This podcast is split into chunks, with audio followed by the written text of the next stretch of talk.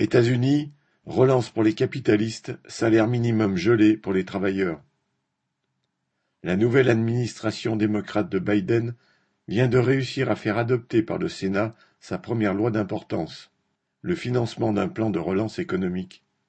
Cela n'avait rien d'évident car démocrates et républicains sont à égalité dans le Sénat récemment élu, où seule la vice-présidente Kamala Harris donne aux démocrates une majorité d'une voix. Le vote des sénateurs a été aisément confirmé par la Chambre des représentants que les démocrates contrôlent. Le plan de relance va mobiliser 1900 milliards de dollars, somme représentant 10% du PIB annuel des États-Unis. Cette énorme béquille étatique à une économie capitaliste en crise va-t-elle la sortir vraiment du marasme? Rien n'est moins sûr, car c'est déjà le troisième plan mis en œuvre en un an. En 2020, sous Trump et avec l'approbation commune des élus républicains et démocrates, le premier plan avait injecté 2200 milliards, en fait le double dans l'économie. En décembre dernier, dans la période de transition entre Trump et Biden, 900 milliards supplémentaires y avaient été ajoutés. Les mesures mises en avant par la Maison-Blanche sont des aides directes aux ménages et aux chômeurs. Toutefois, le coup de pouce fédéral aux allocations chômage locales, qui sont notoirement insuffisantes pour vivre, se réduit à 300 dollars par semaine au lieu de 600, puis a été de 400 lors des plans de relance de 2020. Ces aides ont juste permis à certains travailleurs de ne pas couler à pic, mais dans ce pays riche, plus de 50 millions de personnes ont besoin d'une aide alimentaire pour survivre. Les véritables bénéficiaires des précédents plans de relance sont les bourgeois américains. D'autant plus que, parallèlement au gouvernement, la Banque centrale, la Fed, a procédé à l'injection massive d'argent dans les circuits financiers.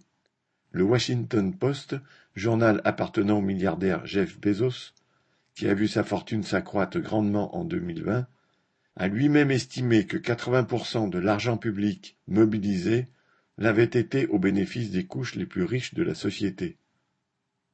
Les 43 000 personnes les plus riches du pays ont bénéficié de réductions d'impôts de 1,6 million de dollars en moyenne, un millier de fois plus que ce qu'ont touché les Américains moyens.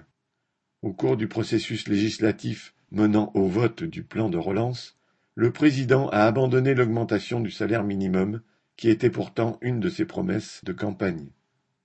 Pour accroître ses chances d'être élu face au démagogue Trump, Biden avait lui-même fait assaut de démagogie en parlant de doubler le salaire minimum fédéral, qui est ridiculement bas, 7,25$ de l'heure, soit 6,10 euros. Biden semblait ainsi reprendre à son compte une campagne syndicale militante pour que ce minimum soit porté à 15 dollars de l'heure.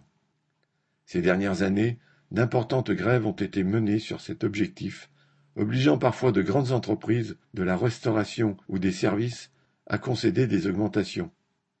En tenant compte de l'inflation, le demi-million de travailleurs actuellement payés au salaire minimum fédéral gagne aussi peu que dans les années 1950. De plus, 1,3 million de salariés sont encore moins bien payés, ayant moins de 20 ans ou travaillant dans l'agriculture. On estime que, si le salaire minimum passait à 15 dollars de l'heure, une trentaine de millions de travailleurs verraient ainsi leur situation s'améliorer. La dernière, très légère, augmentation du salaire minimum date de 2009, première année du premier mandat d'Obama. Il est resté bloqué depuis, au fil des sept années de présidence démocrate, avec Biden à la vice-présidence jusqu'en 2016 et des quatre années de celle du républicain Trump. Sans surprise, une fois installé à la Maison-Blanche, Biden tourne le dos aux aspirations de ceux des travailleurs qui ont voté pour lui, tout comme Obama et Trump l'avaient fait avant lui. Lucien Détroit